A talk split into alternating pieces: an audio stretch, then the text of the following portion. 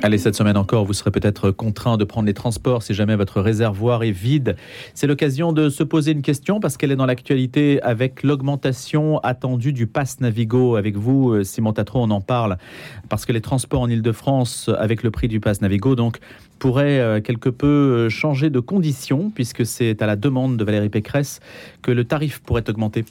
Et oui, il est actuellement à 75,20 euros le pass Navigo, 75,20 euros mensuel, et ce prix n'avait plus augmenté depuis 5 ans. Valérie Pécresse envisage de le faire passer à 100 euros en 2023, une possibilité qui est liée à l'inflation avec les pertes liées au Covid-19 et la hausse des coûts de l'énergie cet hiver. L'augmentation du Navigo est d'ailleurs quasiment acquise pour janvier 2023. Alors quelle alternative pour les usagers? Alors pour amortir cette hausse, plusieurs pistes sont sur la table du conseil d'administration. Première mesure, demander à l'État la baisse de la TVA à 5,5% sur le prix des tickets de transport qui permettrait une économie de 150 millions d'euros à Île-de-France Mobilité. Valérie Pécresse souhaite aussi mettre à contribution les opérateurs, RATP, SNCF, en leur récupérant exceptionnellement 200 millions d'euros. Elle réclame encore une hausse des contributions totales des collectivités membres d'Île-de-France Mobilité de 100 millions d'euros en 2023. Ce juste partage de l'effort permettra, selon elle, de ne pas trop pénaliser les Parisiens. Valérie Pécresse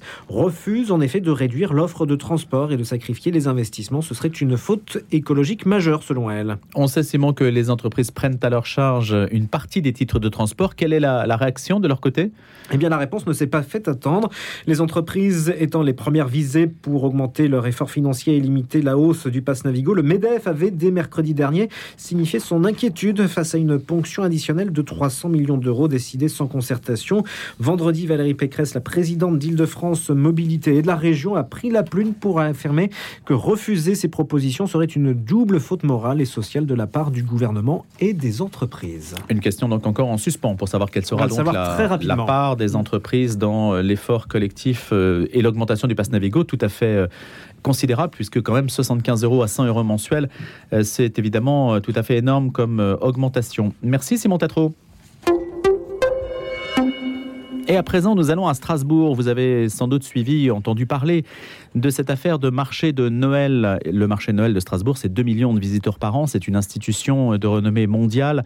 Il commence le 25 novembre, il va jusqu'au 15 janvier.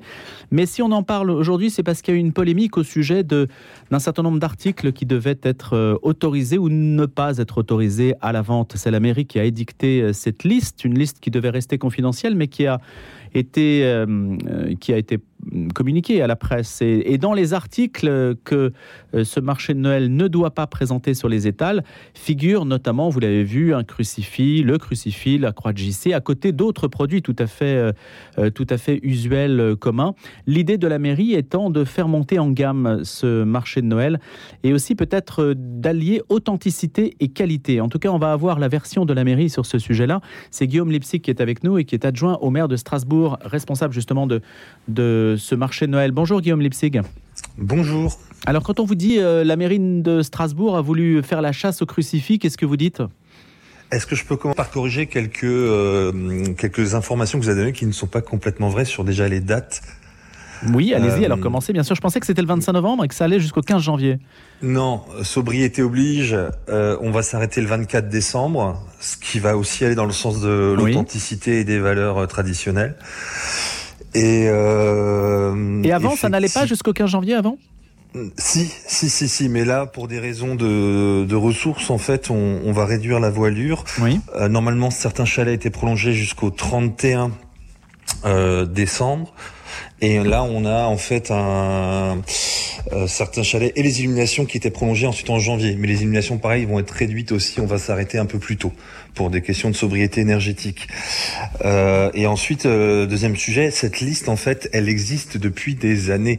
Elle a toujours existé et elle est régulièrement actualisée. Et chaque municipalité qui s'est essayée à, l'actualiser, en fait, a eu le droit à son petit, son petit scandale dans chaque époque. Alors, puisque vous nous posez justement, puisque vous posez la question sur ce, terrain, Guillaume et je voulais vous la poser d'ailleurs, c'est est-ce que les autres années, les années précédentes, le sujet s'était posé en ces termes? Est-ce qu'il y avait des croix de JC, des crucifix euh, qui, figuraient sur la liste des produits interdits à la vente? Il y a à peu près 350 produits et articles. alors, euh, en fait, c'est une première demande qu'on a reçue, donc ça veut dire qu'effectivement ces produits ne figuraient pas auparavant, et donc l'exposant dans son formulaire a eu cette, euh, cette appellation très technique croix de JC que nous avons produit par un copier-coller pour mettre dans notre tableau de formulaire. Mais effectivement. il n'y a, a, pas eu jusqu'à présent trop de, de ventes d'objets à symbole religieux. nous, on est bien entendu conscients que Capital de Noël est un événement qui est riche de son patrimoine, de sa, spiritualité, et euh, on est juste dans une volonté de vigilance sur certains produits quant à leur qualité. On, souhaite en fait que euh, ces produits soient sous réserve afin que la commission en fait puisse aller rencontrer les exposants et discuter avec eux. Parce que vous estimez que ces produits, beaucoup de produits en tout cas, ne répondent pas aux normes environnementales et sociales? Oui, oui, oui, et d'autant plus avec les exigences de l'époque. Hein, on, actuellement, l'événement, euh, comme beaucoup d'autres, fait face à six crises. Euh, que ce soit le Covid, le Vigipirate qui est toujours actif, l'énergie, euh, la, la, crise aussi euh, de, j'ai le retour dans l'oreille, je suis désolé, c'est un petit peu perturbant. Oui, on vous entend bien, rassurez-vous. Pardon.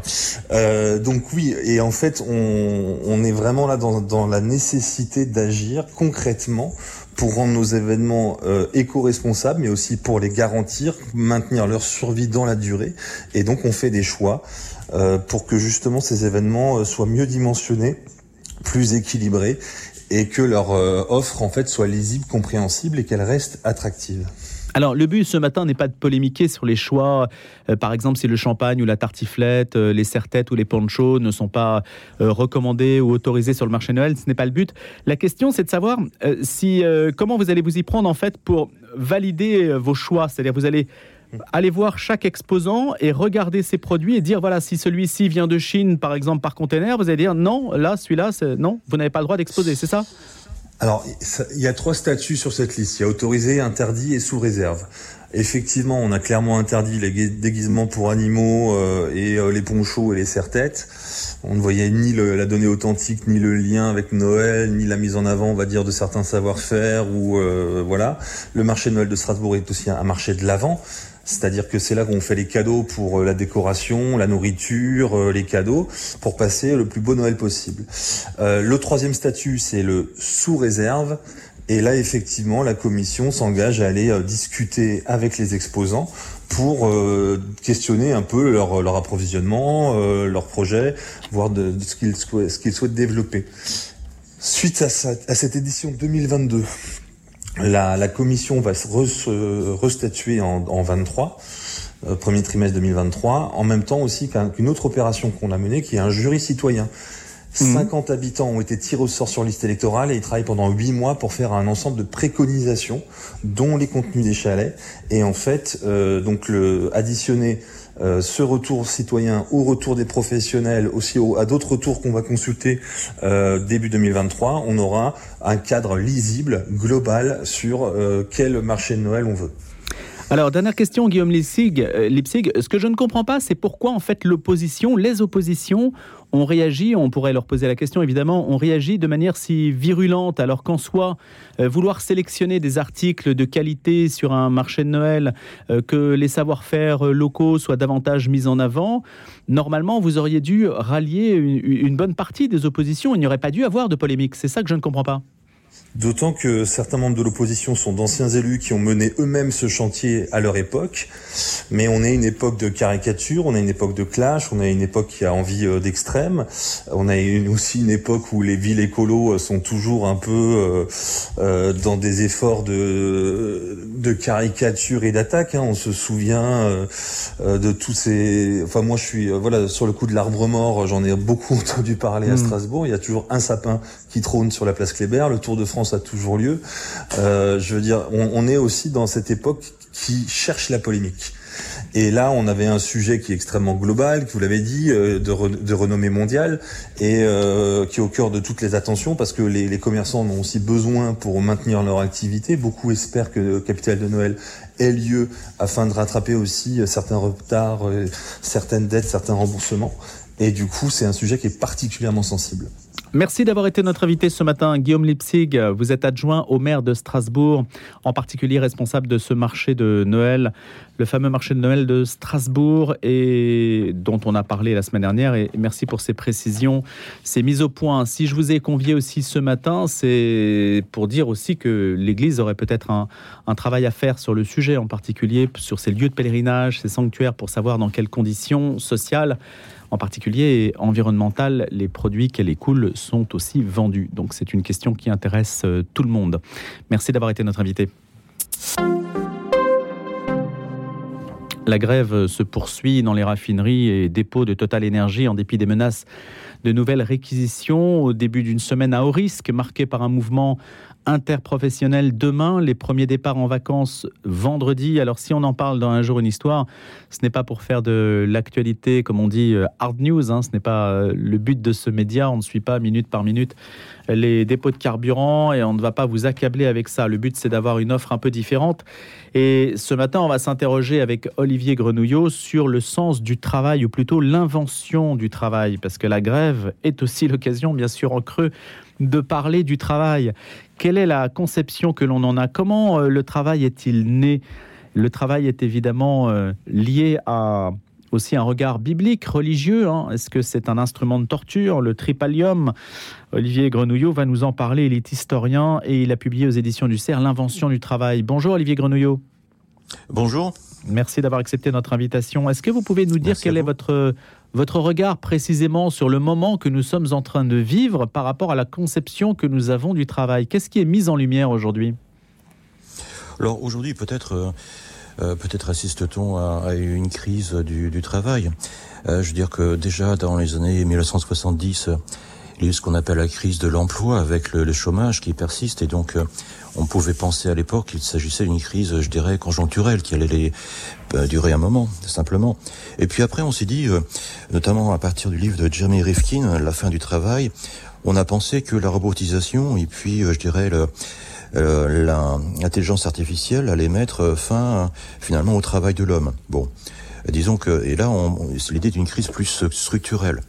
Mais je dirais qu'en attendant ce moment hypothétique, euh, ce qu'on vit peut-être aujourd'hui, c'est euh, une crise peut-être de la valeur euh, du travail, euh, notamment pour les jeunes générations qui euh, ne considèrent peut-être plus comme avant que le travail soit un élément, je dirais, nécessaire de l'épanouissement personnel et parfois pensent-ils même le contraire.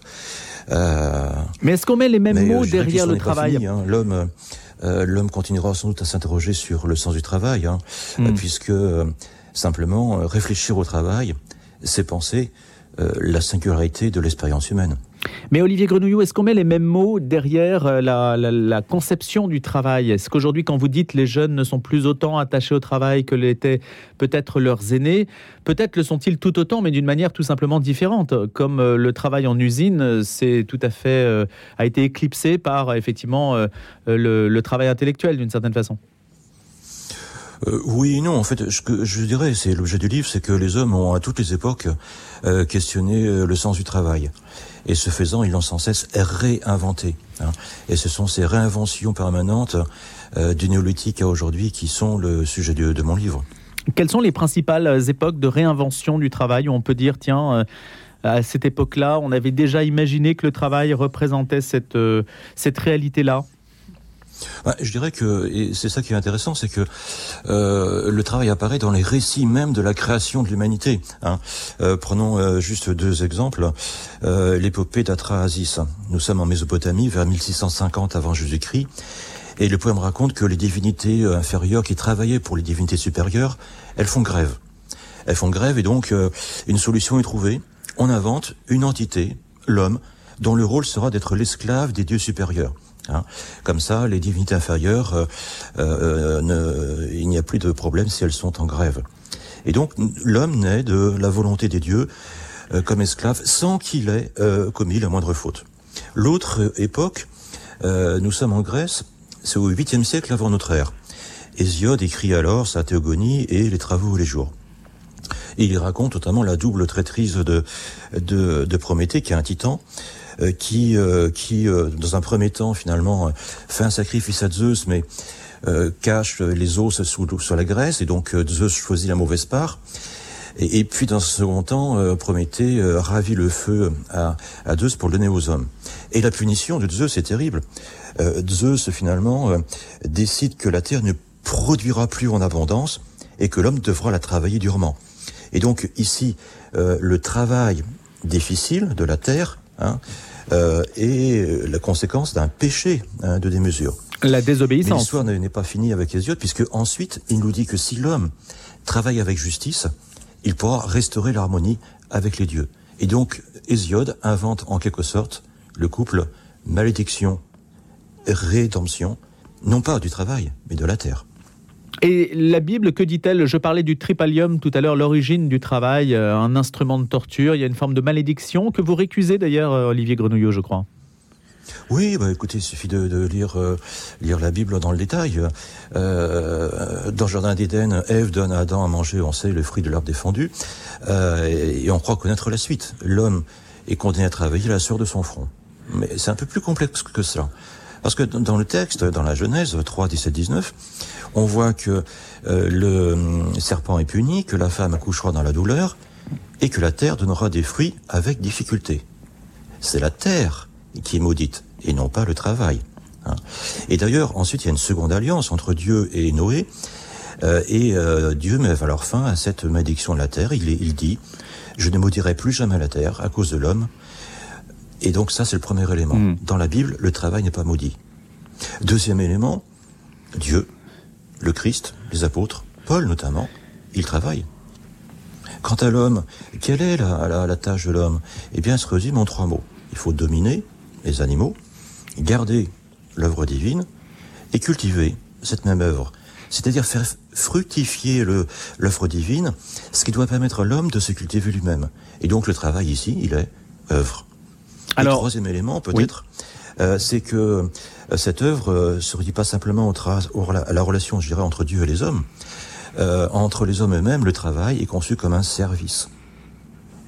Donc ça, ce sont trois, éléments euh, très importants que vous détaillez. Olivier Grenouillot, malheureusement, on n'a pas beaucoup de temps, mais je voudrais quand même vous faire réagir à cela. Quand vous parlez du grand récit, justement, biblique, où l'homme doit entretenir la création par le travail, etc., n'est-ce pas cette conception-là qui est aujourd'hui tout à fait remise en cause, en particulier par une certaine vision de l'écologie qui considère que l'homme doit se retirer d'une certaine façon euh, de la Terre dont il est une euh, puissance nuisible?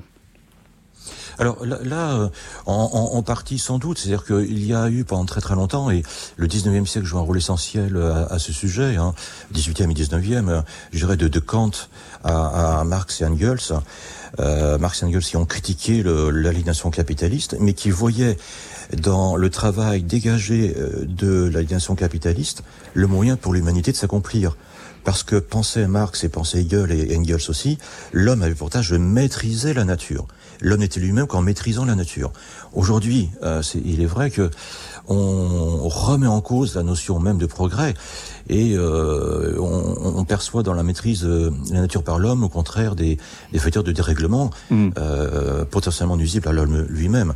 Et donc, je dirais qu'il y a le soubassement dans lequel on a pensé le travail. Ces soubassements sont aujourd'hui remis en question. D'où la nécessité de réfléchir à nouveau sur ce que peut être le sens du travail. Merci beaucoup, Olivier Grenouillot, pour ces éléments de compréhension du travail, l'invention du travail aux éditions du Cerf. Je rappelle que vous êtes historien et vous étiez l'invité d'un jour une histoire.